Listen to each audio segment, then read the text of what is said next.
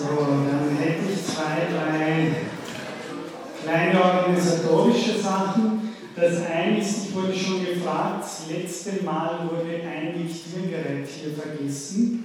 Ich habe das mitgenommen nach Hause und habe es jetzt wieder mitgebracht. Äh, derjenige hat sich nämlich schon bei einer anderen Vorlesung bei mir gemeldet, scheint noch nicht hier zu sein. Also ich lege das einfach hier vorne hin. Äh, die zweite Sache ist, äh, ich habe, wurde darauf aufmerksam gemacht, weil ich beim Student Point Kalender für das Semester nachgeschaut habe, welche Stunden und Ferien wir haben. Dort sind die Feiertage blöderweise nicht eingetragen. Das heißt, ich habe mit Bedauern feststellen müssen, dass am 17.05. und am 17.06. Feiertage sind. Das heißt, ich habe das auch alles schon ausgebessert jetzt auf der Moodle-Plattform. Also da haben Sie jetzt schon das richtige Semesterblatt. Ich würde Sie bitten, dass Sie das nochmal herunterladen. Und der Christoph Kreiner, der sich für diese Einheit als ein Protokoll machen wollte und die Biedermann Josephine, die könnten einfach am Ende der Stunde nochmal zu mir kommen und ich würde dann vorschlagen, dass sie einfach den letzten Termin am 28.06. gemeinsam übernehmen. Der ist nämlich noch frei und damit werden alle Protokolle vergeben. Ja? Also würde die beiden, die sich 17.05 und 7.6. angemeldet haben, bitten am Ende der Stunde nochmal vorzukommen. Und wie gesagt, ich würde vorschlagen 28.06. und damit hätten wir die Sache bereit.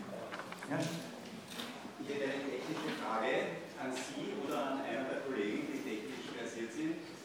Ihre Folien äh, sind wunderbar unterlegt mit dieser schönen äh, Grafik. Nur wenn man das mit Windows aufmacht, dann ist die Grafik so stark, dass Sie den Text so überlagert und man nicht lesen kann. Sie können die Grafik nicht einfach wegwerfen? Naja, ich glaube, das ist nicht angebrachtweise. Gut, dann werde ich die nochmal hinaufstellen. Also bei mir sehen Sie ja, ist das nur mit Deckkraft ganz wenig im Hintergrund. Dann werde ich noch eine Folie hinaufstellen, wo ich diesen Hintergrund einfach weggebe, damit alle, die kein Apple oder was immer haben. Genau. Also bis nächste Woche werde ich eine Version ohne Hintergrund auch online stellen. Gibt es sonst von Ihnen noch Organisationen? 17.05. Also haben sich der Herr Helge und ich eingebracht.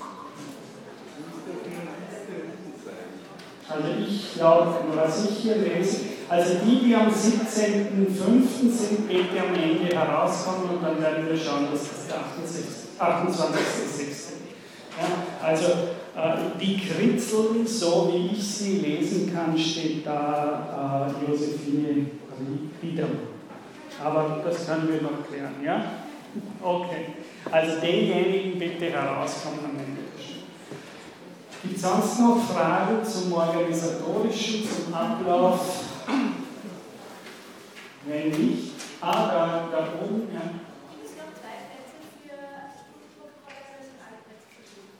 Sind jetzt damit alle Plätze für die Protokolle vergeben. Es werden ja auch, das ist ja eigentlich nur die volle Ausnahme, also von allen werden nur ganz wenige das machen können, logischerweise, weil wir nur äh, 14 Einheiten haben und 150 Leute. Ja. Also alle anderen, die ich das letzte Mal angekündigt habe, können dann eine schriftliche äh, Prüfung machen dass da zwei Termine als Feiertage ausfallen, ist es so, dass ich den letzten Termin jetzt nicht als Prüfungstermin verwende, sondern Anfang Juli gleich einen gesonderten machen werde, damit wir nicht noch eine Einheit haben, die dann für die Prüfung wegfällt. Also alle Termine auf dem Blatt, die jetzt übrig bleiben, werden als Unterrichtstermine verwendet und ich werde dann am, im gegen Ende des Semesters, also spätestens im Juni, Ihnen die Prüfungstermine, die schriftlichen bekannt geben. Da muss ich mich aber dann noch um einen Raum kümmern und schauen, dass ich ein möglichst großen Raum wahrscheinlich in der ersten Juniwoche bekommen. Ja? Gibt es sonst noch Fragen? Ich glaube nicht, dann würde ich die drei Damen bitten, äh, kurz mit dem Protokoll zu beginnen. Okay, also ich, Johanna und die Marlene, wenn es zusammenfassen, was wir in der letzten Einheit gemacht haben.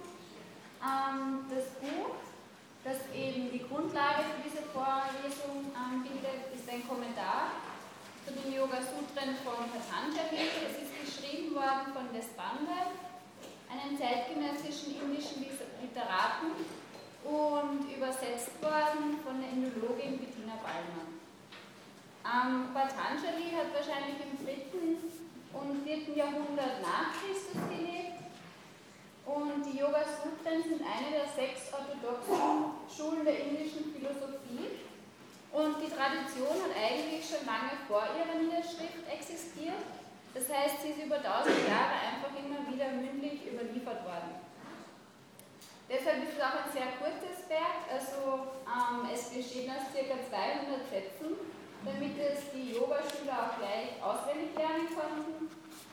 Und wichtig ist auch, dass die Yoga-Sutren ähm, nicht das sind, was man jetzt bei uns in Yoga-Zentren lernen würde, sondern nur eines, ähm, die Yoga-Übungen sind nur das dritte von acht Gliedern des Yogas also die den gesamten Pfad des Yogas ausmachen. Also vielleicht eine kleine Ergänzung.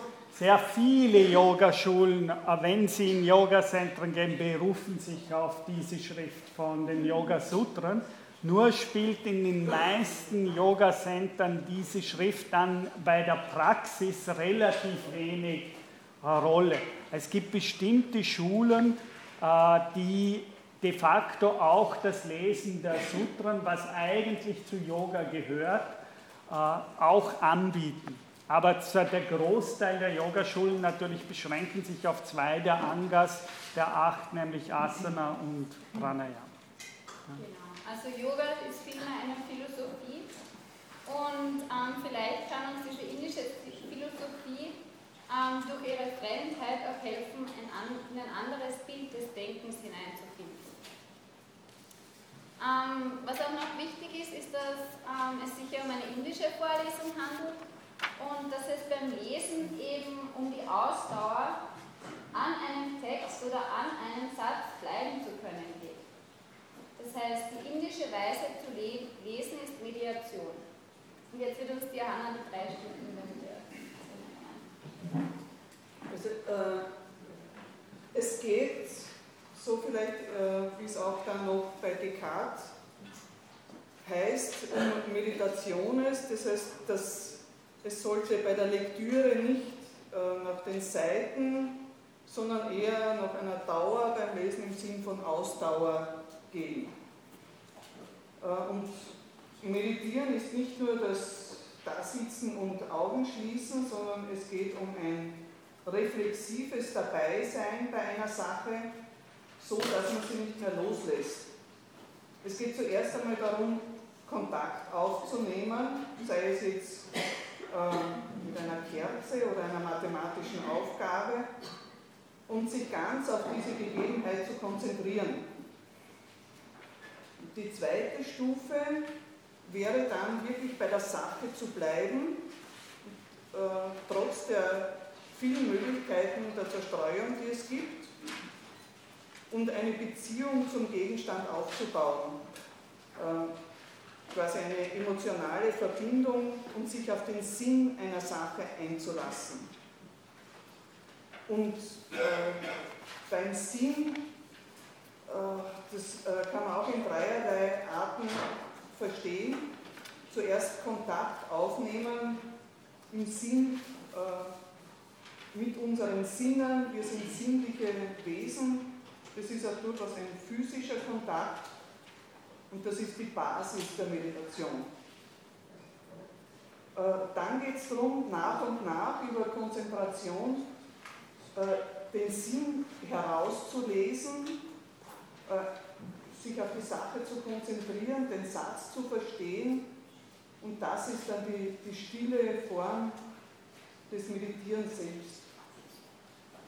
Und die dritte Möglichkeit, Sinn zu deuten, ist, äh, so, wenn wir etwas im Sinn haben, äh, Gedanken hervorbringen, äh, dass ich mir dessen bewusst bin, dass ich jetzt eine Kerze zum Beispiel sehe und den äh, Kontakt zu stabilisieren. Äh,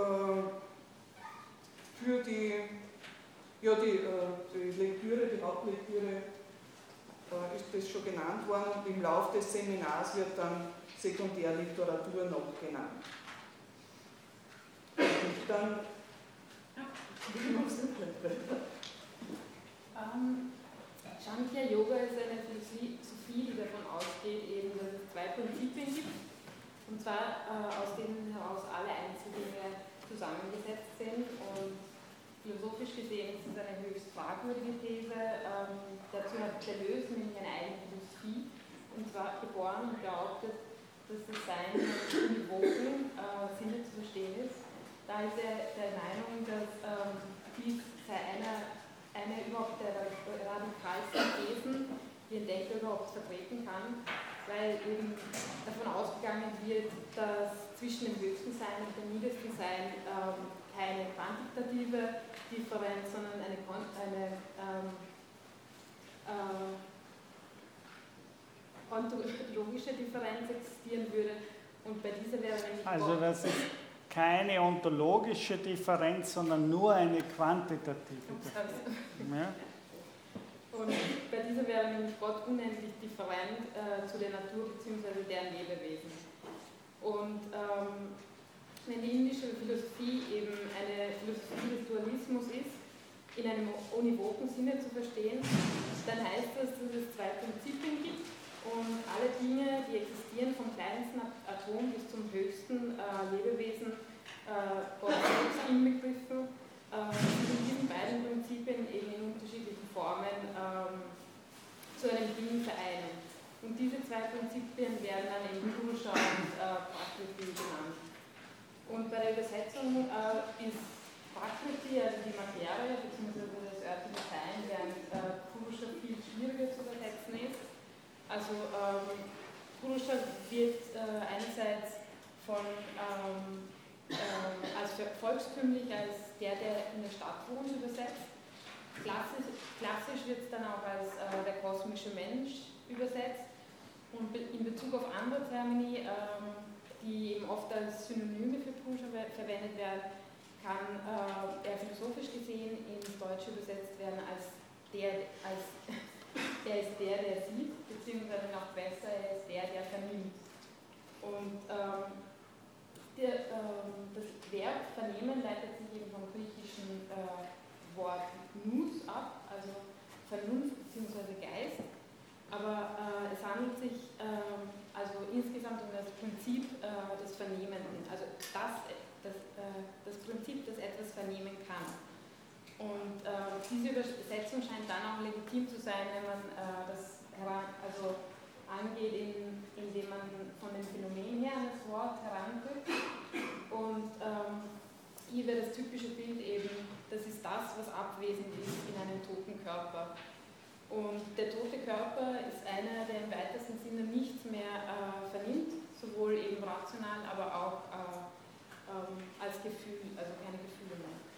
Äh, das Wort darf daher nicht einfach mit Vernunft übersetzt werden. Ähm, denn auch das Gefühl oder die Wahrnehmung eines Gegenstandes oder ein äh, Gedanke eine Weise des Vernehmens ist.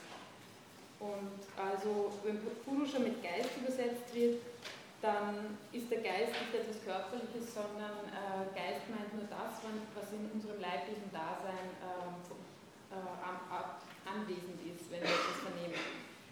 Ähm, dann haben wir auch gefragt, also das Wort Seele, Anima, hat ähm, auch eine große Tradition in der westlichen Philosophie, ähm, ähm, wo wir jetzt dieses äh, Bild der Innerlichkeit und der sogenannten privaten Subjektivität ablehnen sollten, um uns hier besser annähern zu können. Ähm, dann nochmal, die jungische Philosophie ist dualistisch, weil sie besagt, dass das eine nicht das andere ist. Also Purusha ist nicht Prakriti.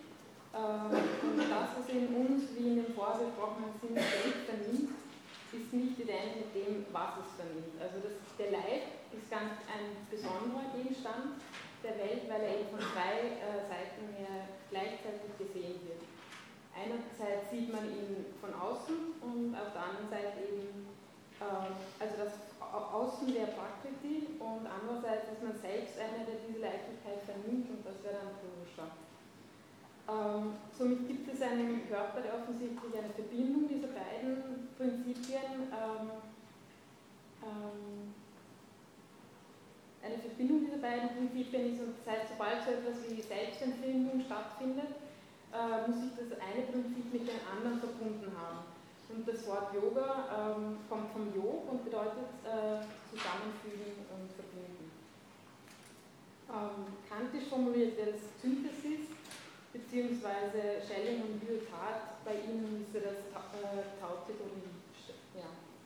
Und äh, der Purusha wird immer wieder auch mit Selbst übersetzt, aber, ähm, oder auch das innere Selbst. Und aber das eine kann sich eben nicht selbst vernehmen ohne das andere. Das ist eben Yoga. Also es gibt beide Prinzipien nicht als Ding an sich, außer wenn sie wieder. Und als äh, Abschluss äh, noch kurz, also Vermischung von Purusha und Prakriti. Äh, wenn sich die beiden Prinzipien vermischen, dann ähm, ähm, führt das zu einer völligen Verwirrung und zu einer riesigen Konfusion, in der man nicht mehr weiß, wer und was man ist, beziehungsweise wo das Verhältnis von äh, äh, Geist und Körper eben äh, nicht mehr klar ist. Und diese Verwirrung stellt äh, die Basis eben allen leiderzeugenden Handelns dar. Und dieses Handeln wird als Avida bzw. Unwissenheit äh, benannt. Es ist ein existenzielles Problem, kein theoretisches. Das heißt, es geht nicht darum, dass man ähm, ähm, darüber eine Arbeit schreiben kann, sondern es äh, das Problem ist, ähm, dass jemand, der die Yoga, also die Yoga Superhäuser sagen, dass durch diese Verwirrung eine Konfusion in einem weitgeschichtlichen äh, Ausmaß stattfindet und im Endeffekt zu Ignoranz, Avida, also Unwissenheit und im Endeffekt zu Gewalt. Ja, das wär's. Danke.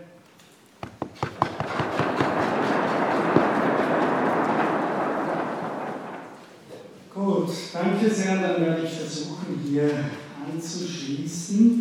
Wenn ich jetzt noch einmal auf die Zeichnung ein letztes Mal eingehe, Sie haben hier in der Mitte diesen Strich, das heißt, dieser Strich ist eben Viveka, das ist wirklich diese ontologische Differenz zwischen links dem Purusha oder Chit und rechts dieser Welt der Materie.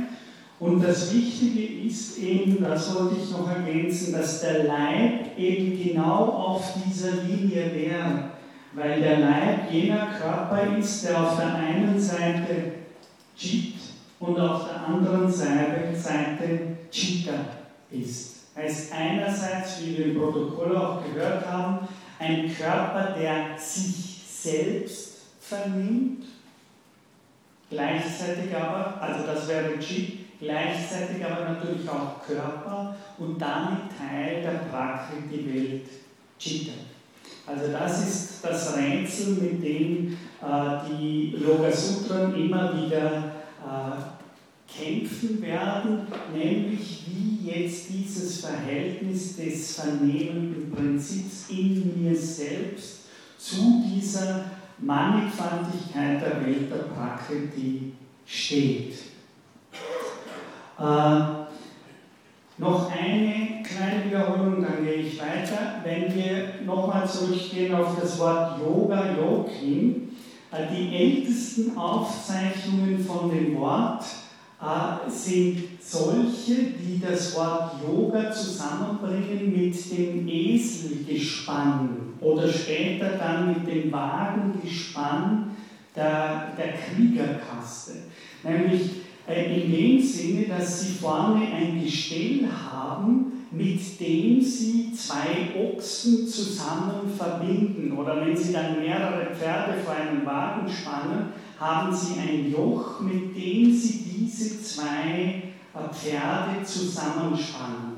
Das ist eigentlich die allerälteste, äh, das allerälteste Bild, wie dieses Joch zwischen Purusha und Prakriti, zwischen Materie und vernehmendem Prinzip zu denken ist. Und Yoga ist eben so ähnlich wie bei den Pferden, die an ein gemeinsames Joch gespannt werden, ist es der Versuch, eine stabile Verbindung in diesen beiden Prinzipien selbst herzustellen, weil sie davon ausgehen, dass in unserer Alltagserfahrung, wie wir gehört haben, auch schon der vermischten oder zerstrahlten Lebensart, diese Ochsen oder Pferde in uns, natürlich ein Bild auch für die Triebverrichten in uns, äh, permanent in unterschiedliche Richtungen weinen. Ja? Und in dem Sinne versucht Yoga, dieses Gespann so stabil zu machen, dass es auch vom Wagenlenker Krishna, wie es in der Bhagavad Gita heißt, äh, gelenkt werden kann. Und zwar in bestimmte Richtungen dirigiert werden und kontrolliert werden kann.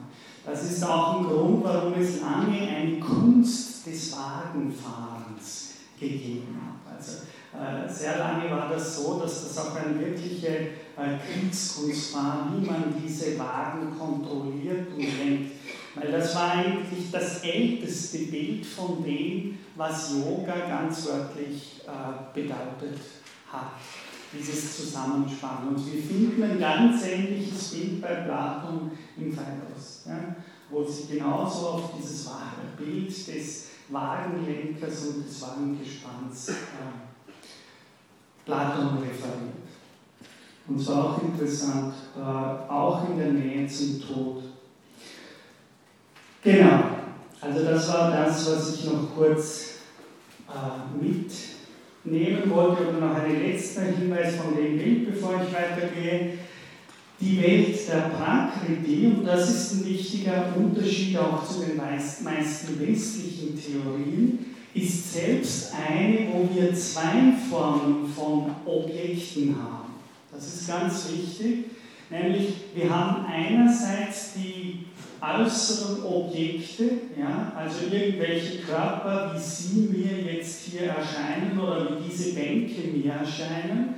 Und auf der anderen Seite habe ich eben diesen Körper, den ich unter Anführungszeichen, denn das ist im letzten natürlich auch ein Schein für die indische Philosophie, den ich selbst bin. Ja? Das heißt, es ist ganz wichtig, das ist etwas, was ich immer wieder betone. Wenn gesagt wird, die indische Philosophie versucht, Subjekt und Objekt in eins zu bringen, das lesen Sie in hunderten Yoga-Büchern, dann ist das eigentlich nicht ganz richtig, weil das Subjekt im indischen Sinne selbst schon Subjekt-Objekt ist. Ja? Also das ist eine ganz wichtige Differenzierung gegenüber den meisten äh, westlichen Philosophien. Ich bin in mir selbst schon vernehmendes Prinzip und Körper. Und dann kann ich über diesen Körper, in dem ich selbst schon Subjekt, Objekt bin, referieren auf äußere Körper, über die Sinne, die dann die externalen Körper wahrnehmen. Das heißt, darum finden Sie oben noch diese Unterscheidung zwischen Chitta und Drishya. Chitta wäre also mein meine inkorporierte Leiblichkeit oder wie, wenn Sie so wollen, unter Anführungszeichen wieder das Instrument, mit dem mein Purusha vernimmt. Und es ist eben ganz wichtig, dass die asiatische Philosophie, da kann man wirklich sagen, die asiatische Philosophie, denn das findet man wirklich in allen Schulen, eben schon die Subjekt-Objekt-Trennung im Subjekt selbst verortet und nicht, es steht einer objektiven Welt ein subjektiver Geist entgegen. Das ist ganz wichtig, weil dadurch ist das Leibproblem in der asiatischen Philosophie von Anfang an eine zentrale Rolle, spielt eine zentrale Rolle. Es gibt keinen, wie oft gerade in der christlichen Tradition, einen leiblosen Geist, der, von dem man dann nicht weiß, wie er überhaupt in Kontakt tritt zur materiellen Welt. Äh, das ist eben wichtig, hier diese Unterscheidung zu machen. Sie haben, wie, das, wie es dann später in den Yoga Sutras in Bezug auf die Samapatis heißt, Sie haben eine Einigung, ein Joch von drei Elementen.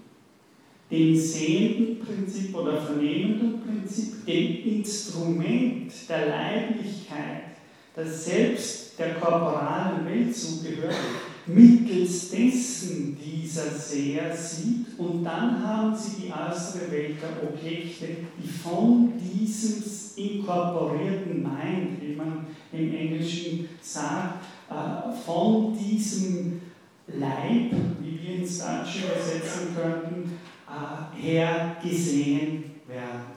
Das heißt, das ist der Grund, warum Sie sagen, bin ich mir selbst schon Subjekt, Objekt. Ich kann mich selbst sehen, meine Hände, mich selbst berühren, wie Husserl sagt, etc. Also es ist eine Dreiheit und nicht eine Zweiheit. Darum haben sie oben Chit, Chitra und Drishti. Das ist, ja? zu der Darstellung, die äh, Ausdrücke, die also vom Sanskrit in lateinische Sprache gegeben sind, sind Akzentsetzungen, das Sehen, Punkte unterhalb und so Tilten und ja.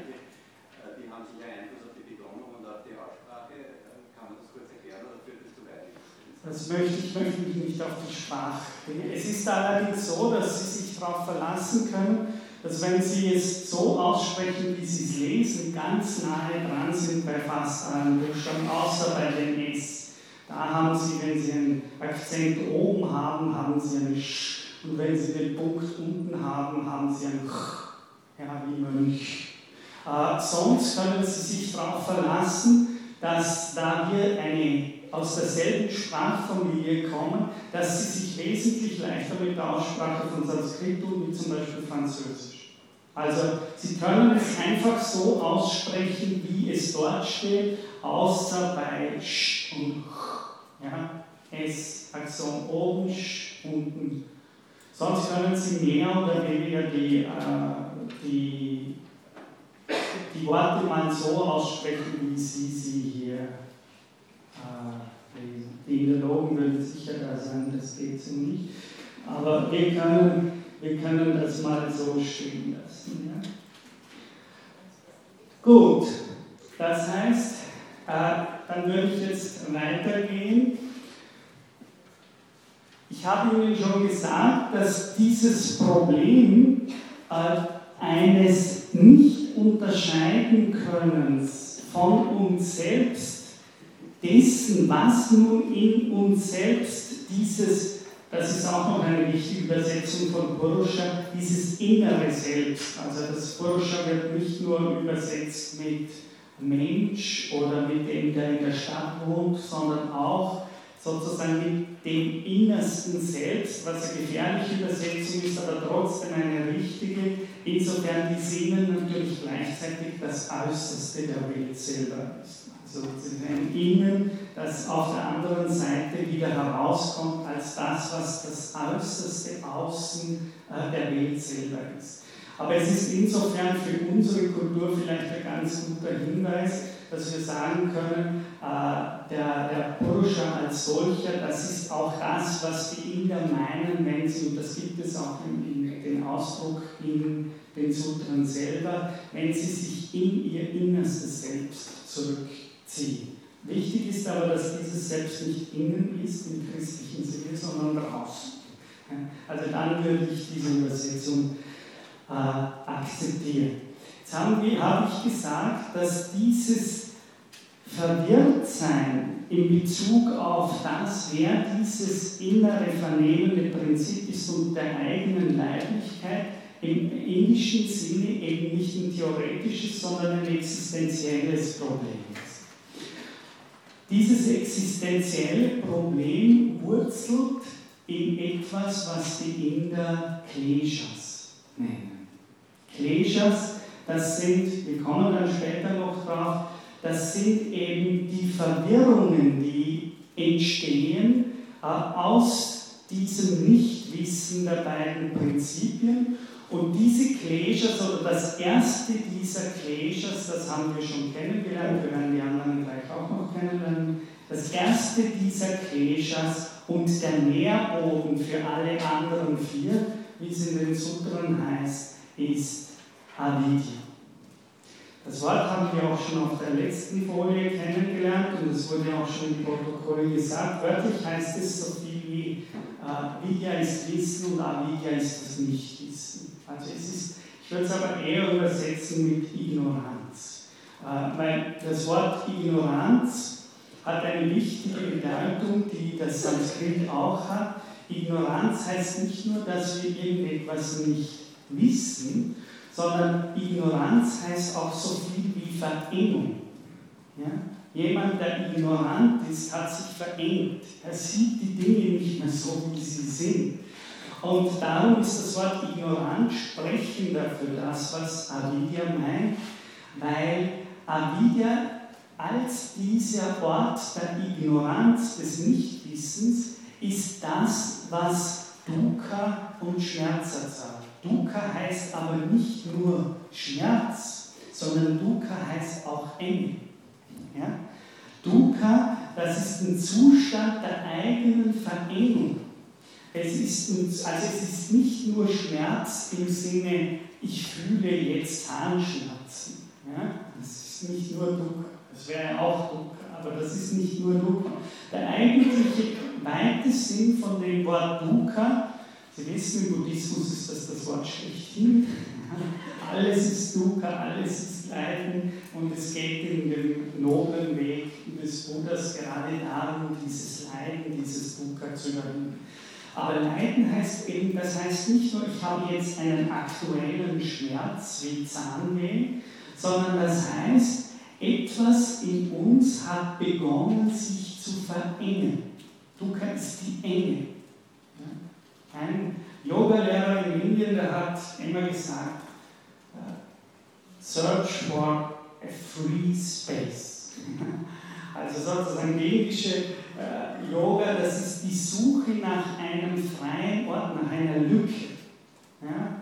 Nach einem Ort, der, wie die Buddhisten sagen würden, leer ist, der noch nicht besetzt ist mit irgendwas. Übrigens, Griechisch heißt Weiß jemand, was im Griechischen heißt, ein Ort, der nicht besetzt ist, ein freier Ort? Der griechischen Sprache? Hm? Natürlich, Utopie. Also die Leerheit, Shunya, äh, ist der Ort auch der Freiheit, Utopie, in dem Sinne, dass es ein noch nicht besetzter Ort ist.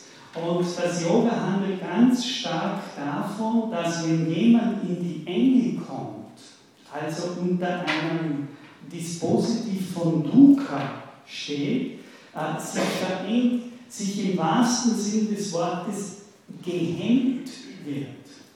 Äh, das ist auch der nächste wichtige äh, semantische Bereich um Dukkha herum. Das heißt, Dukkha ist nicht nur Schmerz und Enge, sondern es ist auch das, wo die Entfaltung, äh, die Möglichkeit, sich auszudrücken, durch Hindernisse, Kleshas, durch Obstacles gebremst und gehemmt wird. Das heißt, es ist wirklich der Ort der Zurückgestoßenheit. Da, wo man an Türen rennt, da, wo man äh, de facto nicht mehr weiter kann wo man, wie die Griechen sagen würden, in die Aporie kommt, wo man stecken bleibt. Ja?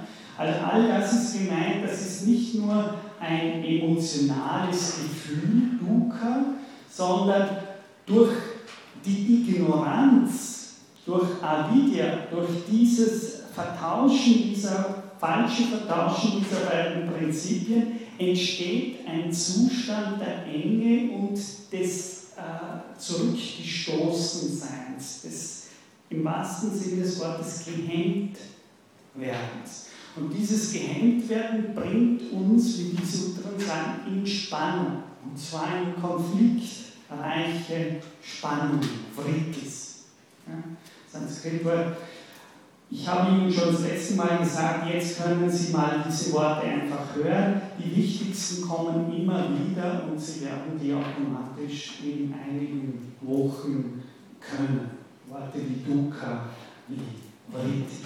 Also solche, äh, das Wort Vritti ist sehr interessant, weil wenn ich jetzt gesagt habe, du kannst den Zustand des Gegenteil von Brihati, Sanskrit von weit werden, ist es in die Enge kommen, des zurückgestoßen werdens. Und dieses zurückgestoßen werden, das erzeugt, wie das Wort Vritti sagt, sozusagen Wirbel. Vritti ist nicht nur die Tätigkeit, sondern das ist die wirbelnde Tätigkeit. Das ist nicht einfach tätig sein, sondern eine Tätigkeit, durch die konfliktreich ist, weil sie uns in eine Art Wirbel hineinbringt. Ja? Das ist wörtlich ein Vritti. Ja? Es wird damit, wenn, wenn man von Vritti spricht, dann meint man äh, diese tensionalen Spannungen, die äh, auftauchen, wenn etwas nicht mehr frei sich äußern kann, sondern eben von außen her gehängt und zurückgestoßen. Äh, das erzeugt man so eine Wirbelbewegung. Duck. Äh, wenn wir später dann werden wir auf den ganz den Anfang der Yoga Sutren äh, zurückkommen und da heißt dann bei der Definition überhaupt von dem, was Yoga ist, wird es heißen Yoga Chitta Vritti Niroda. Also Yoga, das ist der Versuch, diese wirbelnden, tensionalen Bewegungen zur Ruhe und zum Stillstand zu bringen. Mal zu verlangsamen und eventuell sogar auszuschalten. Ja? Aber das ist, das ist das Erste. Das heißt, wenn wir von Avidya als Nichtwissen sprechen, dann handelt es sich in meiner Deutung eben nicht nur, irgendjemand hat eine falsche Theorie über irgendetwas. Ja? Das ist der Sinn, warum ich das sage. Wenn man das so übersetzt und dann glaubt man, aha, ich muss nur irgendwie, ich habe irgendwo einen Fehlschluss gemacht oder sowas. Ja? Irgendwo habe ich in der Logik äh, einen Fehlschluss gemacht, wenn ich den jetzt um äh, außer Kraft setze, danach bin ich die los. Ja? Äh, ich glaube, das wäre wie Europäer vielleicht äh, das lesen würden, aber ich glaube nicht, dass das so im Text von, wenn man den Text von den Yoga Sutren liest, gemeint ist. Das heißt, es sind wirklich, wie ich sagen würde, eine wirbelnde Zeit, in die man hineingeworfen wird. Äh, man wird vor allem durch bestimmte Beziehungen, die von Vritis beherrscht werden, in konfliktreiche Wirbel hineingelöst, äh, hineingezogen etc. Das heißt, das ist das, was ich gemeint habe. Äh, die Worte des Yoga Sutras sind äh, primär als Existenzweisen des Leibhaftigen in der Weltseins zu verstehen. Äh, das heißt, die Vritis sind ganz wörtlich als das zu nehmen, was sie heißen, nämlich als solche konfliktgeladene Spannungen, die entstehen in unserem, in der Weltsein. Äh, was sagt jetzt das Yoga Sutra selbst?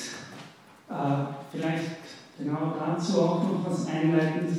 Wie überhaupt ist dieses Buch? Ich hoffe, Sie haben alle angefangen, das Buch zu lesen. Äh, also ich, bis nächste Woche sollten Sie eigentlich mit diesem ersten und zweiten Teil durch sein, sage ich als Lektüre-Ausübung.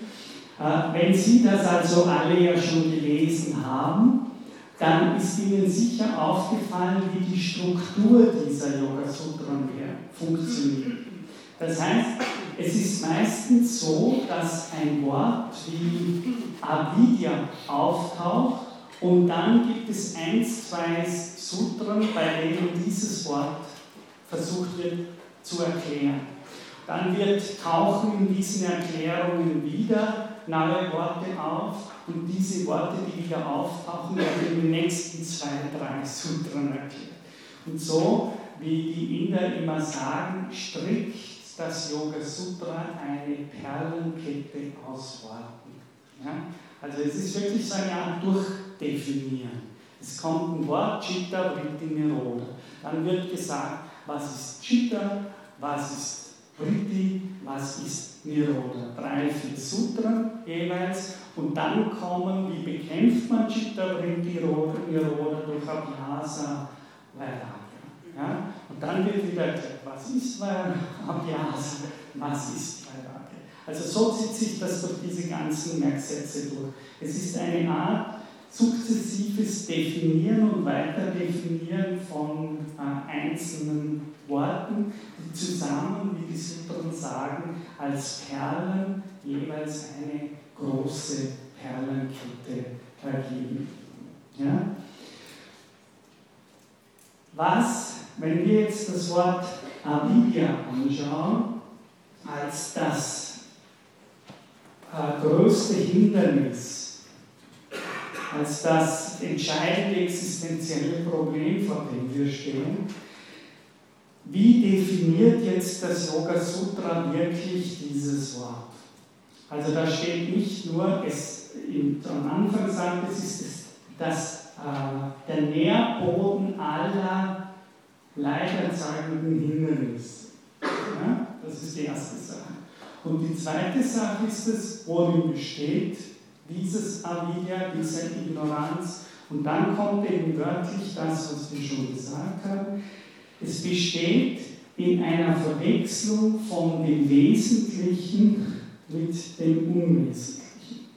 Es besteht in einer Verwechslung von dem, was beständig ist, mit dem, was nicht beständig ist. Es besteht in einer Verwechslung von dem, von dem wir glauben, dass es uns Freude machen wird, und dem, was uns wirklich Freude machen.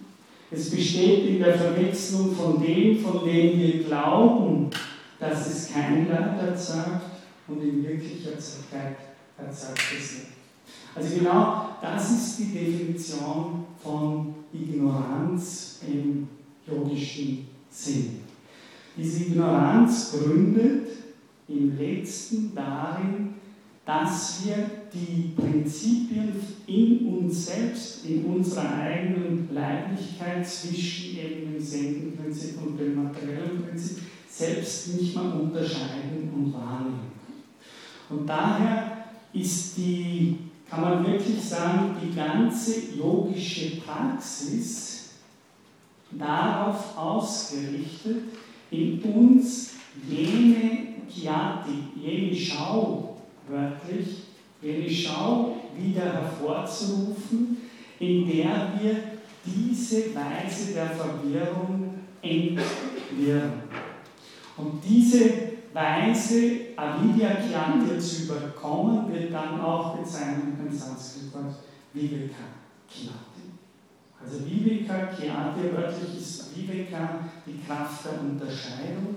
Viveka Kyati ist genau der Ort, in dem einer leibhaftig wieder an sich selbst und in sich selbst zu realisieren beginnt, wer dieses, dieser Purusha, dieses Chit in ihm selber ist und wie sich dieses Chit zur materiellen Welt verhält.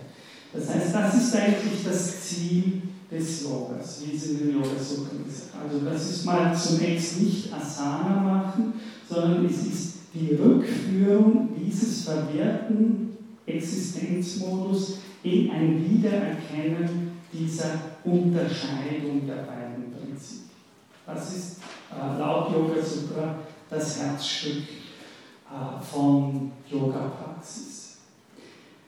Um das dann zu realisieren, als Mittel dahin, da werden dann unterschiedlichste Wege angeboten, unter anderem auch die Übung von Asanas äh, oder die Übung von Pranayama.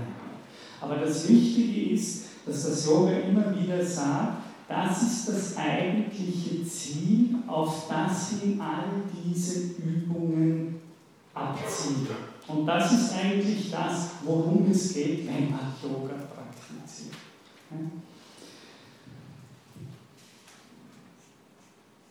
Genau. Jetzt werden wir mal Yoga Sutra 2.3. Es gibt eben, ich habe Ihnen schon gesagt, das erste und das Nährende, alle anderen Kleshas Nährende Klesha ist Avidya, aber es gibt daneben noch vier andere, die das Yoga Sutra 2.3 auf, aufzählt.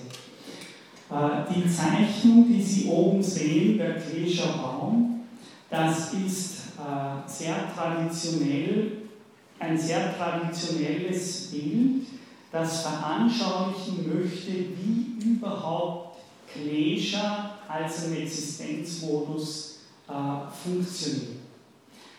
Das ist nicht uninteressant, wenn wir daran denken, dass es dargestellt wird wie ein Rhizom, wie Deleuze sagen würde. Ich habe den Philosophen schon gesagt. Das heißt, es ist eine Art Wurzelgeflecht, ja, das wachsen kann, das bis zu einem riesigen Gläscher äh, Dukkha-Baum heranwachsen kann oder das mehr oder weniger erst als eine kleine Wurzel, wie die Sutren sagen, sozusagen noch kaum sichtbar unter dem Boden, in der Latenz, erst sozusagen am Keimen ist. Und das ist für die Yoga-Sutren gerade die Möglichkeit, mit den Kleshas zu arbeiten. Sie funktionieren ähnlich wie ein Baum wächst, würden Sie sagen. Also man kann sich immer mehr in diesen Klescherbaum verstricken. Aber man kann auch, da er permanent am Wachsen sozusagen Samen strahlt und diese Samen dann wachsen können, ist es so, dass man diesen Baum auch aushungern kann, wie es wörtlich heißt im Yoga Sutra. Das heißt, man kann ihn entweder netzen und er wird immer größer, ja, äh, indem man immer mehr in diese Richtung arbeitet. Man gießt ihn und er wächst und er wächst und die Konflikte werden mehr und mehr. Oder man kann, und das ist natürlich das Ziel von Kriya Yoga, man kann lernen, wie dieser Baum funktioniert und man kann umgekehrt ihn aushungern und ausdrücken lassen. Das ist eines der großen Ziele der nächsten Ziele. Also wenn Sie so wollen, wie, was ist Kriya-Yoga? Wie das dann heißt, das Yoga der Praxis, das Yoga das, der Tat, äh, wird gesagt, Kriya-Yoga, also Yoga-Praxis, das heißt, auf der einen Seite diesen Klesha-Baum aushungern lassen und auf der anderen Seite den Samadhi-Baum groß machen. Also den einen entziehen, die Energie, und den anderen gießen. Äh, das ist eigentlich der Weg des Yoga, Kriya-Yoga. Das ist das, der Weg der Tat. Also wie kann man diese Dukkha Vritis, diese wirbelnden Körper, die durch die Ignoranz des eigenen in der Weltseins entstehen, wie kann man die aushungern und auf der anderen Seite einen anderen Keim in uns selber, der von einer ganz anderen Richtung herkommt, den Samadhi-Baum gießen. Das ist das Bild, wie nachdem der Yoga Sutra zweite Teil äh, gleich beginnt. Äh, jetzt gehen wir weiter. Also diesen Kesha-Baum, der unser kleiner Feind in uns selber ist, aber sozusagen nicht nur, das ist immer wichtig. Äh, in den Yoga-Sutren, da die keine Subjektphilosophie im westlichen Sinne haben, wie auch die chinesische Philosophie nicht, äh, ist der Klesha-Baum nicht nur ein Problem, das ich in mir habe. Das ist ganz wichtig. Das ist nicht Psychoanalyse im, im westlichen Sinn. Äh, da geht es nicht um die Heilung einer Person oder sowas, sondern dieser Klescherbaum wächst in mir in Beziehung und das heißt, in mir heißt eben immer auch in mir, in meinem leiblichen Dasein, so wie es in Beziehung zu der Außenwelt steht. Das ist ganz wichtig. Das heißt, wenn Sie sich an die ersten drei Purusha, Chitta oder Chit, Chitta, Rajya äh, denken von der ersten Folge, das heißt, wenn ich ein Problem mit mir habe, dann habe ich im yogischen Sinne immer schon ein Problem auch mit der Welt. Und zwar einfach darum, weil mein meine Leiblichkeit Teil der Prakriti ist. Ja? Das heißt, es geht nicht nur um meine Person und sozusagen, äh, das ist eine der großen Täuschungen, glaube ich, der westlichen Welt, wie sie Yoga rezipiert, sondern das heißt, Yoga würde sagen, wenn ich ein Problem spüre an Schmerz, und so behandelt schaut ja auch die Medizin dann aus, wenn ich einen Schmerz in meiner Zähne fühle, dann ist dieser Schmerz nicht nur in mir, sondern das ist auch eine Art und Weise, dass ich in einem falschen Verhältnis zu meiner Umgebung stehe. Das heißt, und zwar ganz, da, ganz einfach darum, weil meiner Leib als Körper Teil der Prakriti ist. Und sie sind Teil dieser selben Prakriti. Das ist der Grund, warum ich ein Problem an meinem Leib nicht wirklich trennen kann von der Frage nach dem Problem mit der Welt, der Umwelt, in der dieser Leib steht. Das ist, wenn Sie zurückdenken, äh, es war der Strich auf der einen Seite das vernehmende Prinzip, aber auf der anderen waren Chitta und Raja. Das heißt, ein Problem, dass ein Schmerz, den ich fühle in mir, ist immer auch ein Schmerz, dass ich falsch zu meiner Welt stehe. Das ist ganz wichtig. Dadurch ergibt sich, wie ich gesagt habe, auch ein völlig anderes Bild an solche Probleme heranzubringen. Das heißt, äh, wenn zum Beispiel äh, immer wieder gesagt wird, die asiatische Philosophie, das war lange ein Einwand des Christentums, das ist so eine Art Selbsterlösungsphilosophie. Ja? Da geht einer an die Berge und meditiert und es ist ihm völlig wurscht, dass daneben in der Stadt äh, 3000 Leute verhungern. Ja, das waren lange die traditionellen Argumente. Äh, ich glaube, hier ist ein großes Missverständnis. Wenn wir immer, nee, wir können das kritisieren, aber nur wenn wir es verstehen wollen, der geht nicht zurück in die Wüste oder auf den Berg, sondern der geht hinein in den Kosmos. Ja, das ist eine ziemlich andere Richtung. Ja, der zieht sich nicht in ein privates Ich zurück, das nach Erlösung seufzt da in der Wüste, äh, sondern wenn man es verstehen will, das heißt nicht, dass man es nicht kritisieren darf, aber wenn man es verstehen will, öffnet, geht er in die Wüste und in den Berg, um sich der Welt zu öffnen. Und nach indischer Lehre tut er das Beste in dem Moment, was für die Welt überhaupt möglich ist. Das heißt, er ist dabei, die Welt und nicht nur sich selbst zu erlösen. Das kommt aber daher, dass hier falsche Subjektvorstellungen von unserer westlichen Welt auf eine andere Kultur im interkulturellen Sinne übertragen weil wir glauben, äh, und das hat natürlich viel mit der griechischen Kultur zu tun, dass ich selbst zumindest an den Grenzen meiner Haut ende. Ja, das ist der starke Formbegriff der griechischen Kultur. Das heißt, ich ende mit der Haut. Der Inder würde sagen, da fange ich an zu existieren. Da, da beginne ich zu existieren. Und zwar nicht nur mit den anderen Menschen, also nicht nur sozial, sondern da beginne ich zu existieren kosmisch. Da teile ich meine Existenz mit Ihnen, mit den Sternen äh, und den Bäumen, die es hier gibt. Das heißt, das gibt wieder ein völlig anderes Bild von Subjektivität. Äh, damit aber verstehe ich auch diese Arten, äh, mit dieser Form von Subjektivität umzugehen, vielleicht im interkulturellen Kontext besser. Wenn man die yogischen Texte hernimmt, dann, dann äh, denken Sie auch an die westliche Klosterkultur. Ja? Das ist ja nicht nur in Indien so. Ist, ist ein Kloster das müssen wir uns schon fragen, wo die Klöster heutzutage als Touristenmuseen verwendet werden. Ja? Das, ist, das ist nicht unwichtig, an der Frage können wir es auch aufhängen. Ist ein Kloster jetzt in der Kloßstift Melk, ja, da fahre ich oft vorbei, ist Stift Melk jetzt ein sinnvolles Gebäude, weil da kommen ja Touristen hin, die zahlen Eintritt und schauen sich die Bücher drinnen. Das muss man mal denken. So klicken wir.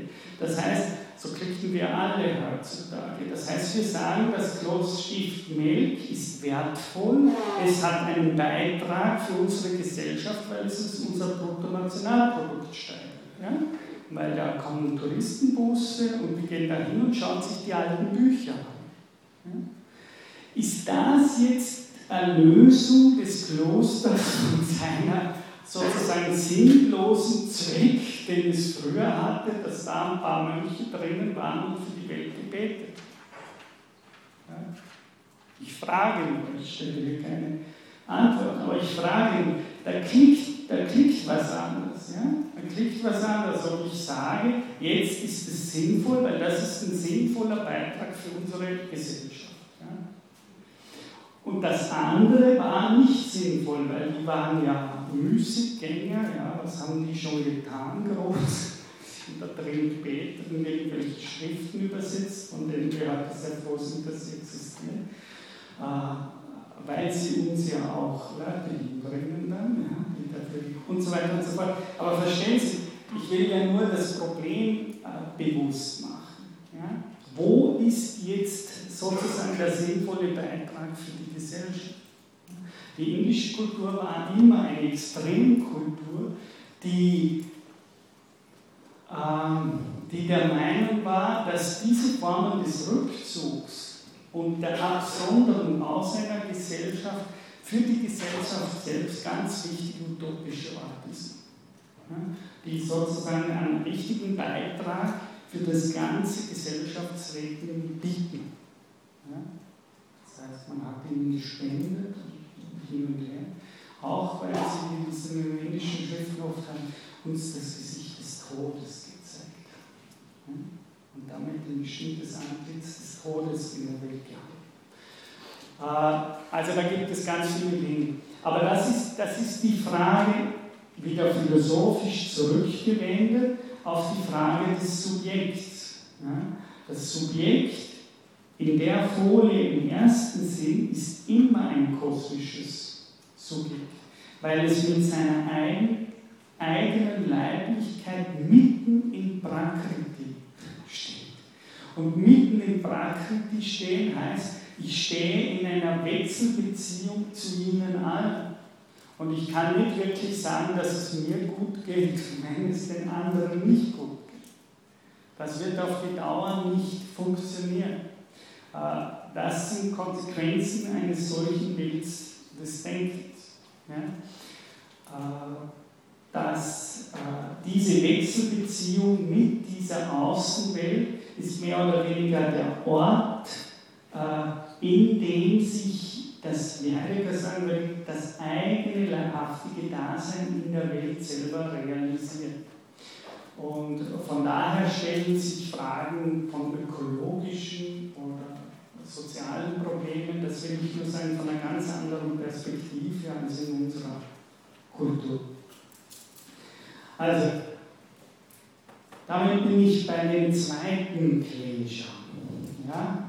Also das erste haben wir gesagt, Avidia, das ist die, ich glaube, dass das Wertende, das Seiende Sein, das Seiende, das Wertende, das Wesentliche, das Unwesentliche in dieser Ignoranz verwirre ich mich selber in, meinem, in der Welt.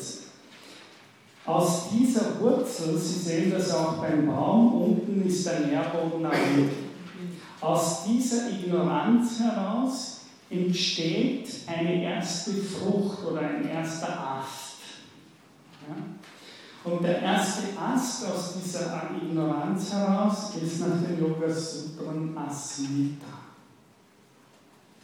Asmita. Asmita, das ist, ich, ich biete Ihnen immer mehrere Übersetzungen an, äh, weil ich nicht glaube, dass es die richtige gibt. Also das ist nicht ein Mangel, sondern äh, das ist eine irgendwelche Form von intellektueller Redlichkeit, die ich versuche an den Tag zu legen. Asmita wird einerseits übersetzt als das, was eine Ich-Form entwickelt.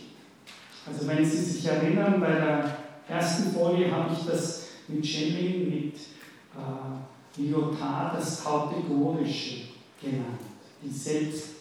Affektion äh, von etwas. Das heißt, Asmita, das ist der Ort, in dem so etwas wie ein Ich-Bewusstsein von der Welt entsteht. Das ist mal nicht, äh, nicht unbedingt eine schlechte Sache, aber es birgt eine riesige Gefahr in sich, in der asiatischen Philosophie. Äh, nämlich die, dass sich das Ich beginnt mit sich selbst zu identifizieren. Das ist das Problem an mich. Ja? Äh, jetzt gehen wir nochmal Wörtlich wird Asmita dann in den, in den nächsten Sutren, also das ist alles, ich habe es hingeschrieben zwischen Sutra 2.3 und Sutra 2.9, werden die äh, erklärt. Asmita ist in ihr Glauben, also die, die falsche Ich-Zentrierung, die ist in ihr Glauben, dass, steht wörtlich drin, dass Purusha und Prakriti dasselbe die, die, die können wieder das nicht, die, das Ich kann das nicht unterscheiden. Das ist das Problem. Es kann diese beiden Prinzipien nicht unterscheiden, wörtlich, sondern nimmt sie, als ob sie eines wären. Das heißt, was heißt das jetzt? Ich versuche das mal anschaulicher zu machen. Sie wissen, äh, in sehr vielen Yoga, aber in sehr vielen Praktiken, auch in der christlichen westlichen Kultur, äh, spielt der Atem, Prana, eine wichtige Rolle. Ja? Das heißt, Sie wissen, viele Yoga-Übungen, äh, Sie gehen in eine Yogastunde, konzentrieren Sie sich mal auf den Atem. Ja?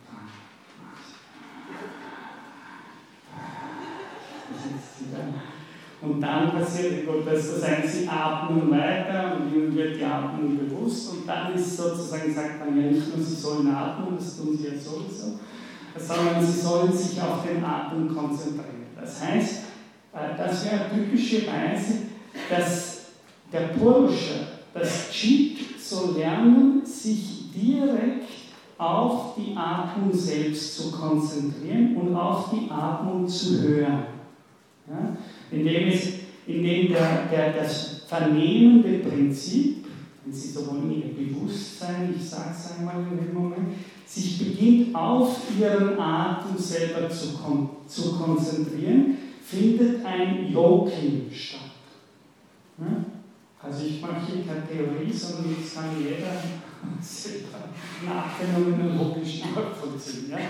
Das heißt, äh, in dem Moment, in dem Sie sich selbst beobachten, in einer Art Zeugenbewusstsein in die Atmung hineinbegeben, würde Yoga sagen, verbindet sich, ich sage jetzt mal zu Purusha Bewusstsein, verbindet sich Ihr Bewusstsein mit dieser Atembewegung und beginnt sich mit ihr zu vereinen, indem Sie aufmerksam Ihren Atem lauschen, spüren, wie Sie atmen ein äh, jetzt würde das Yoga sagen, diese Verbindung übrigens wird später dann auch Sam-Yoga genannt.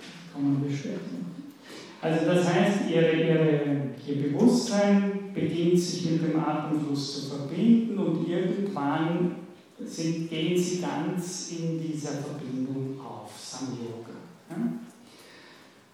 Jetzt würde das, wir sind bei Asmita, jetzt würde die indische Philosophie sagen, in dem Moment, wo sich der Bursche mit diesem Vritti, mit dieser Affektion verbindet, wird da in gewisser Weise, bildet er, fängt er an, eine Einheit mit ihm zu bilden.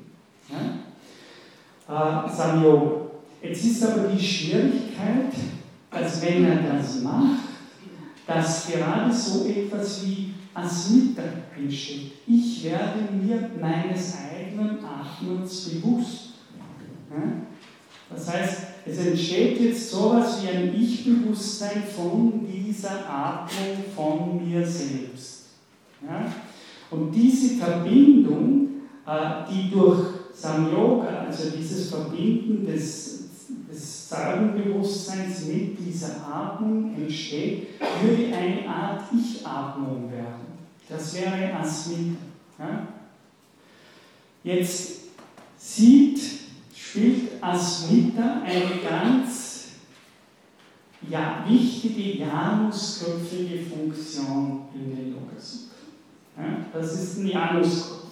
Auf der einen Seite ist das super, auf der anderen Seite ist es ganz schlecht. Super ist das, wenn Sie das üben, weil Sie die Konzentration üben und damit das, was die Yoga Sutra nennen, die Einpünktigkeit Ihres Geistes üben. Sie lernen sich auf eine Sache zu konzentrieren und ganz in dieser Sache aufzunehmen. Die Yoga Sutra würden sagen, das, ist, das muss jeder Künstler zum Beispiel können. Ja? Sonst kann er kein großer Künstler werden. Wenn der Geigenspieler nicht eine Einheit bildet mit der Geige, dass er mehr oder weniger fast zu dieser Geige wird. Und nicht mehr sagen kann, er ist ein Subjekt und da drüben ist die Geige, sondern er wird fast zum Ich-Bewusstsein dieser Geige, äh, dann ist das etwas, was zum Beispiel vor allem im so Aufgeben in einem Gegenstand passiert. Dasselbe würde das Yoga Sutra sagen, passiert, wenn jemand so sozusagen fanatisch Mathematik er hört und sieht nichts anderes und geht auf in dieser Welt der Zahlen. Äh, das wären alles Formen von Asmita. Hier verbindet sich ein Ich-Bewusstsein mit einer Sache in einer völlig intensiven Form. Sie können wirklich im deutschen realistischen Sinne sagen, der, der, der Mathematiker wird in diesem Moment das Ich-Bewusstsein der Zahl. Oder der, der sich auf den Atem konzentriert, wird in diesem Moment als Mitter, das Ich-Bewusstsein dieser Atem. Das heißt, das ist eine Verbindung, wir in unterschiedlichsten Weisen mit einzelnen Gegenständen eingehen. Wir können in dieser Verbindung äh, in der Liebe zu einem Menschen sein oder was immer. Ja?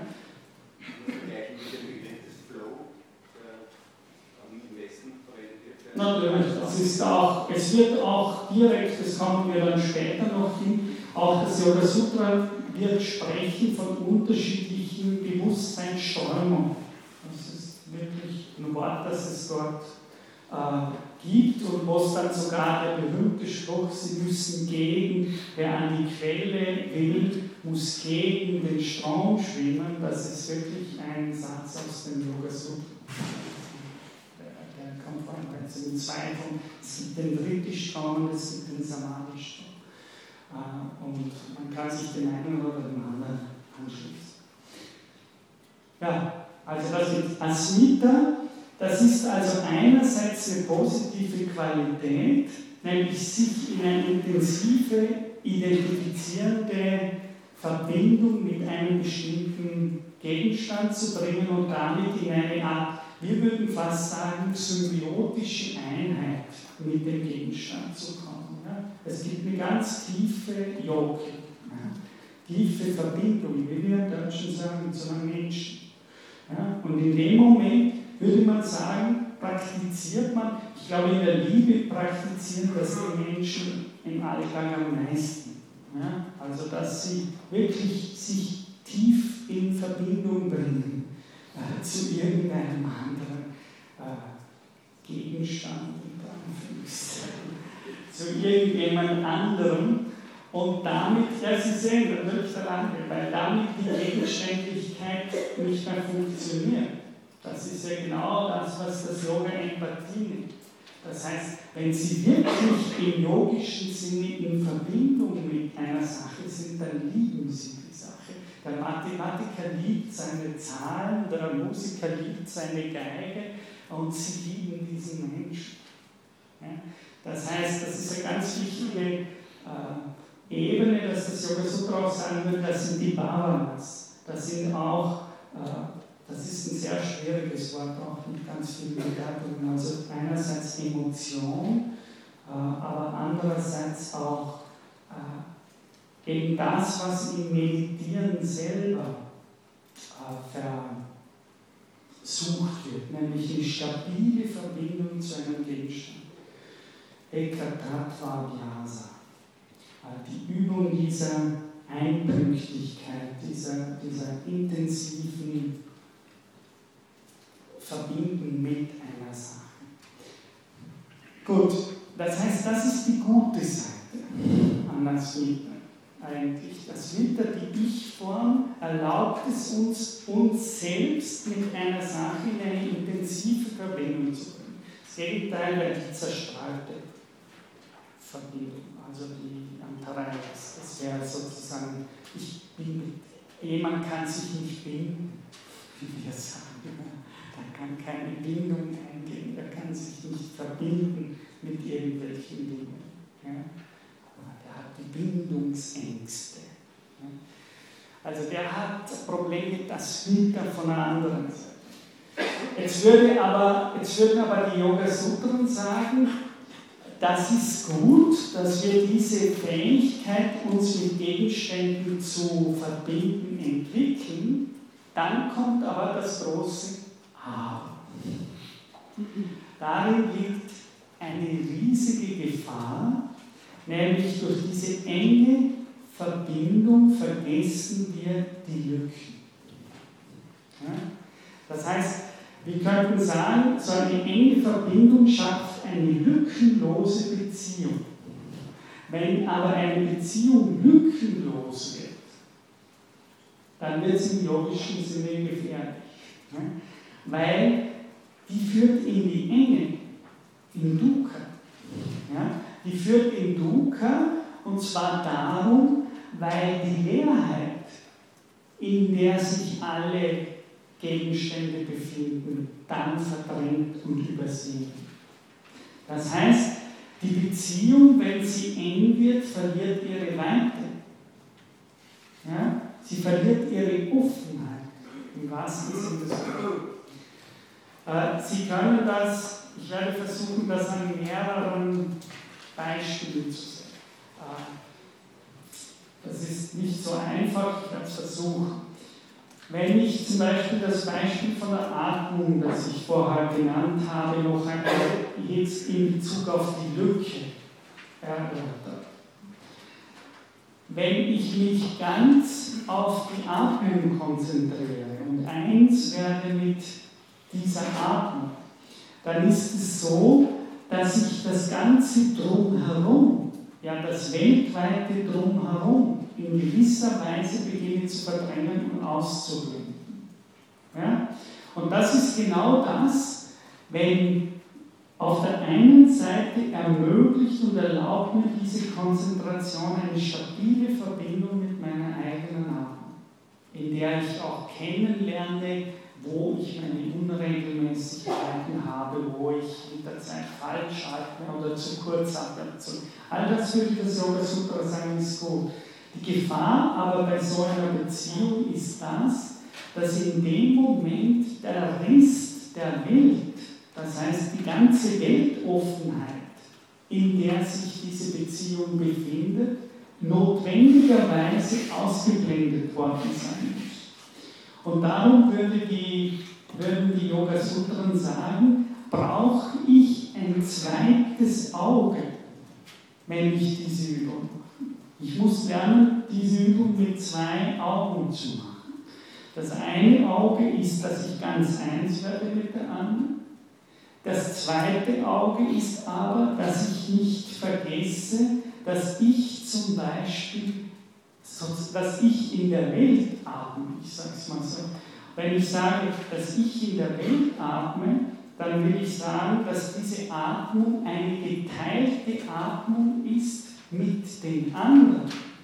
Das heißt, ich würde dann empfehlen, wenn Sie sehr gut sind und Ihre Atmung kennen, dann ist aber die Frage, wie atmen die anderen, die ebenso in dieser Welt sind und atmen.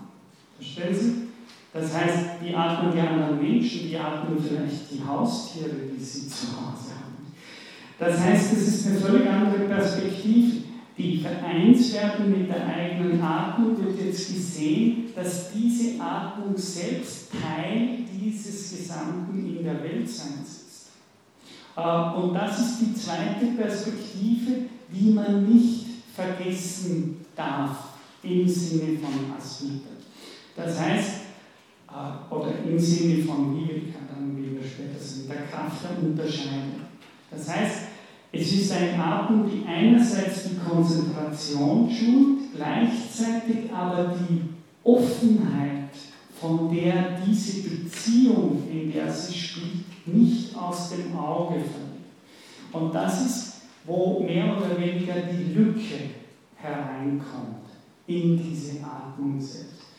Das heißt, äh, diese Atmung selbst ist immer transzendierbar in den Raum hinein, in dem sie selber stattfindet.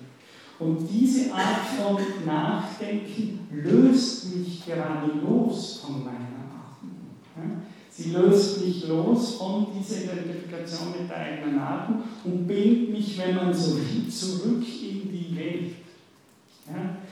Und das ist eine der wichtigen Unterscheidungen, auf die das Yoga Sutra sagt, Asmita, das ist die Gefahr des Vergessens dieser Differenz.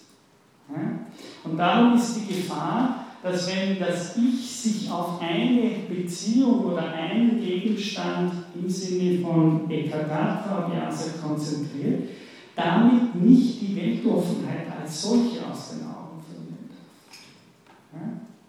Das ist aber sozusagen die Gefahr an dieser ja?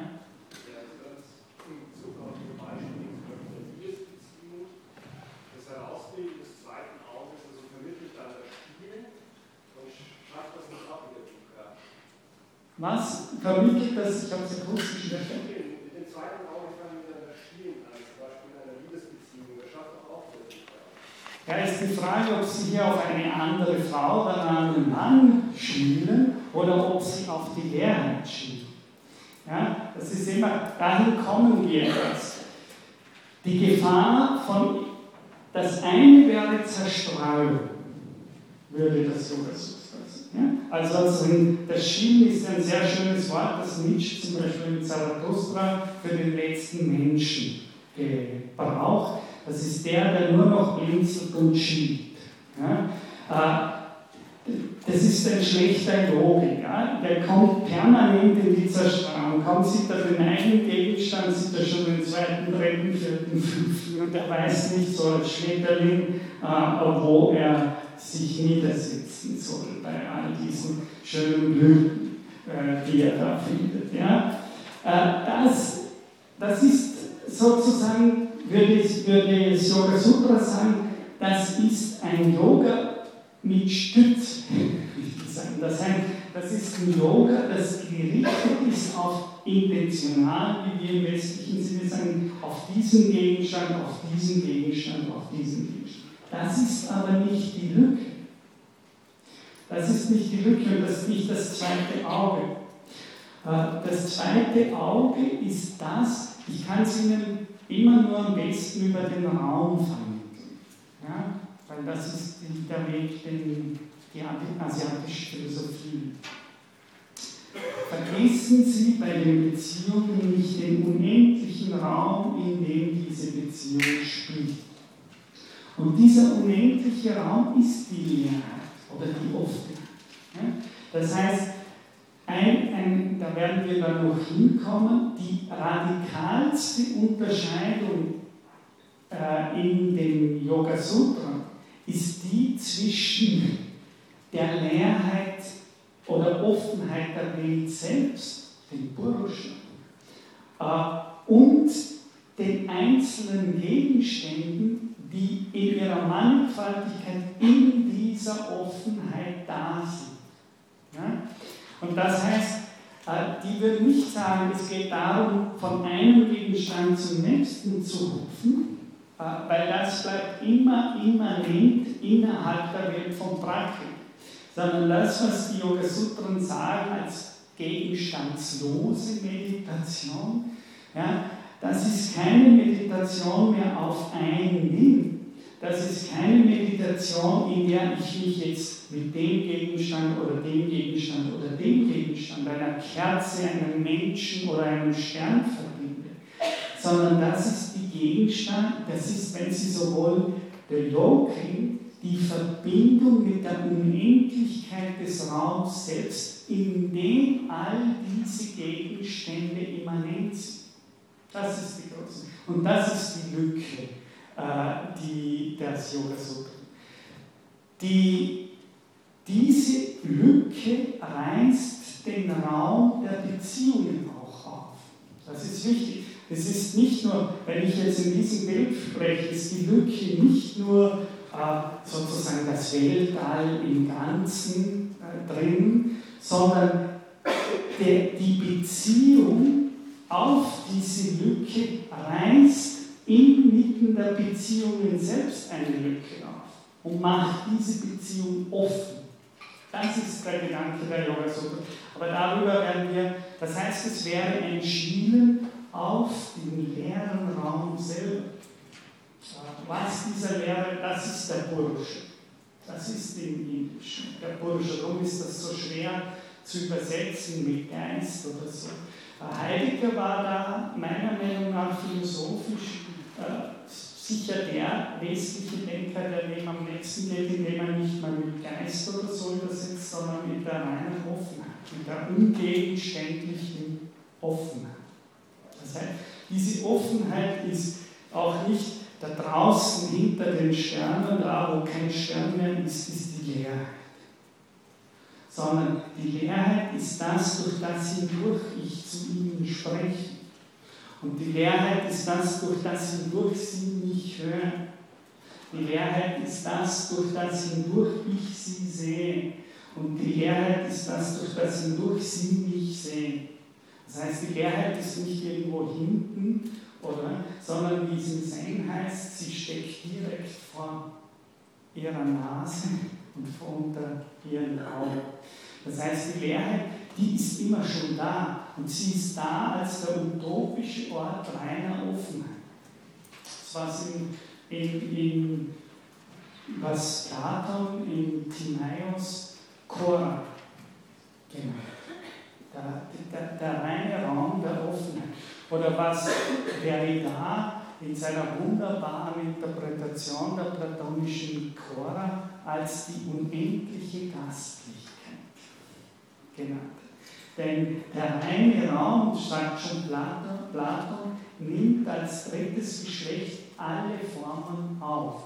Also in diesem Raum entstehen Menschen, in diesem, in diesem Raum entstehen Planeten, Galaxien, äh, Tiere, Gebirge, Wässer, Seen, Ozeane.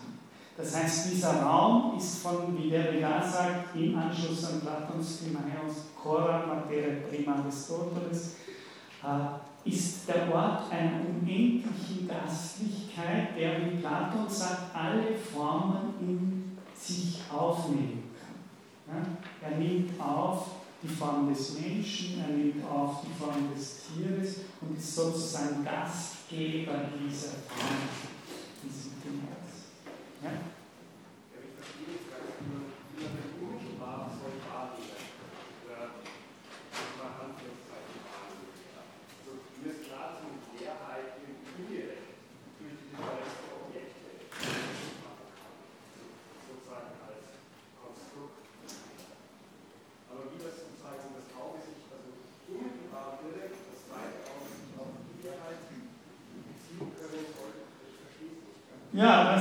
das ist, auch gut, wenn Sie es nicht verstehen. Ah, das Yoga Sutra sagt, also die Worte dafür wären, da kommen wir aber erst später hin. Wie kommt man am schnellsten und direktsten zu einer Yoga-Erfahrung? Ja, Antwort der Yoga Sutra 1.16 Abhyasa Vairagya. Abhyasa heißt man übe die Konzentration auf die Lücke. Ja, lustig. Also, wie kommen Sie am schnellsten, wie begreifen Sie am schnellsten, auf dem schnellsten Weg? Es werden dann viele Wege gezeigt. Aber der schnellste und direktste Weg ist, Sie tun zwei Dinge. Abhyasa und Vairagya. Das ist so, wie man sich hineinkatapultiert. Es ist aber nicht so leicht. Genau wie Sie gesagt haben, Sie verstehen es. Äh, es gibt dann ganz viele konkrete Formen. Zum Beispiel ist Pranayama, Atemübung im yogischen Sinne, Abhyasa. Warum? Weil, äh, wie die Yoga Sutren sagen, es ist weniger wichtig beim Atmen darauf zu schauen, wie der Atem kommt und geht, als vielmehr, wie, Celan sagen würde, auf die Atemwende zu achten. Das heißt, Abhyasa können Sie direkt üben. Zum Beispiel, indem Sie versuchen, beim Einatmen eine Lücke oben zu lassen und beim Ausatmen sozusagen am Ende der Ausatmung wieder eine Pause, eine Stille im Atem einzubauen. In dem Moment, das, wären, das ist die klassischste Übung überhaupt, wie man lernt, die Lücke zu hören und zu verstehen. Man lernt es, indem man auf den Atem hört und beim Einatmen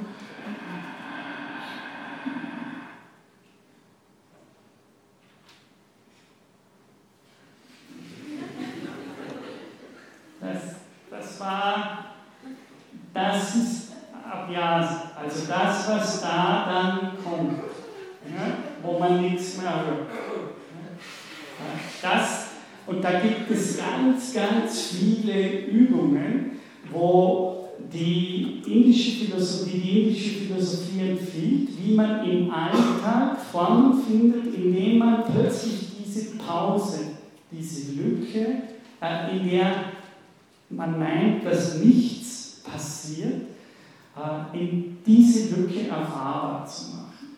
Also das wäre das Ausbilden dieses anderen Auges. Also wenn Sie immer nur dann ist das nicht Yoga, weil Ihnen fehlt das zweite Auge. Oder wie John Cage sagt über Schönbergs Zwölftonmusik. Ja, das geht, wie Sie wissen, was sagt Cage? There is not enough nothing. Das ist ganz genau äh, Abhyasa. Ja? Also das ist das Üben. Äh, die Musik braucht Pausen. Und in den Momenten taucht der Purscha inmitten der Musik auf. Oder in der Atemwende, beim Ein- oder Ausatmen es auch.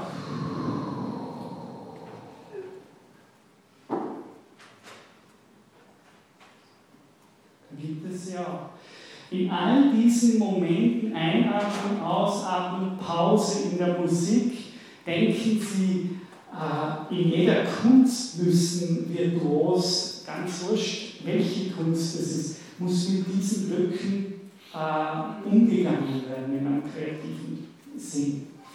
Äh, und das ist, oder denken Sie an den griechischen Begriff der Muse. Die Muße als der Moment des Müßiggehens, des Nichtstuns. Also da kommen Sie dazu, das Nichts ist nicht einfach nur so eine Leerstelle, sondern im wahrsten Sinne des Wortes, das Nichts passiert in unserer Atmung. Zum Beispiel. Also ganz wirklich, das Nichts passiert. Es passiert in jedem Atemzug. Und in dem Sinne ist es immer schon da. Aber wir sind nicht aufmerksam auf diese Dinge. Weil wir uns immer auf das. Ja, wir konzentrieren uns immer auf das. Und das ist Asmita. Das ist der Moment, wo wir uns ganz in den Ritis verlieren und dabei auf die Atempause und auf die Lücke verlieren.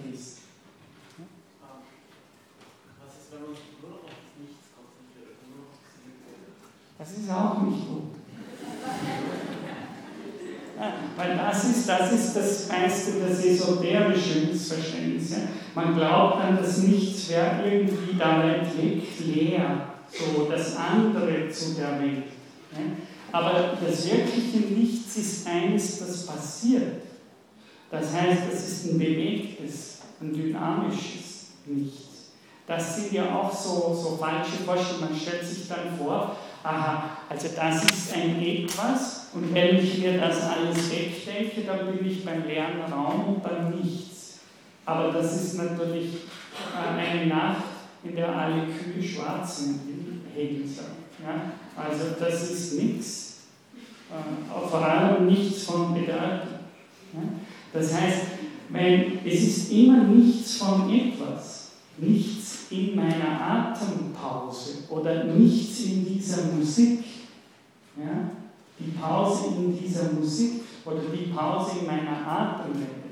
Aber äh, das ist ja eines der spirituellen äh, Höchstnonsens, dass das Nichts eben die Leerheit immer gedacht wird, einfach nur wie ein leerer Raum, in dem nichts da ist. Aber das ist relativ äh, nichts erstreben. Oder wie Nietzsche sagen würde, das ist asketischer Wille zum Nichts.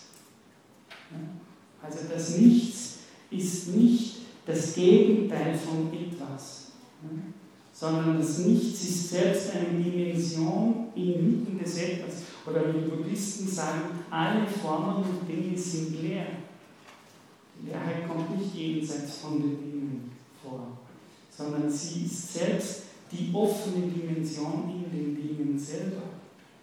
Sie ist die Lücke von etwas. Sie wollten hinten mal, glaube ich,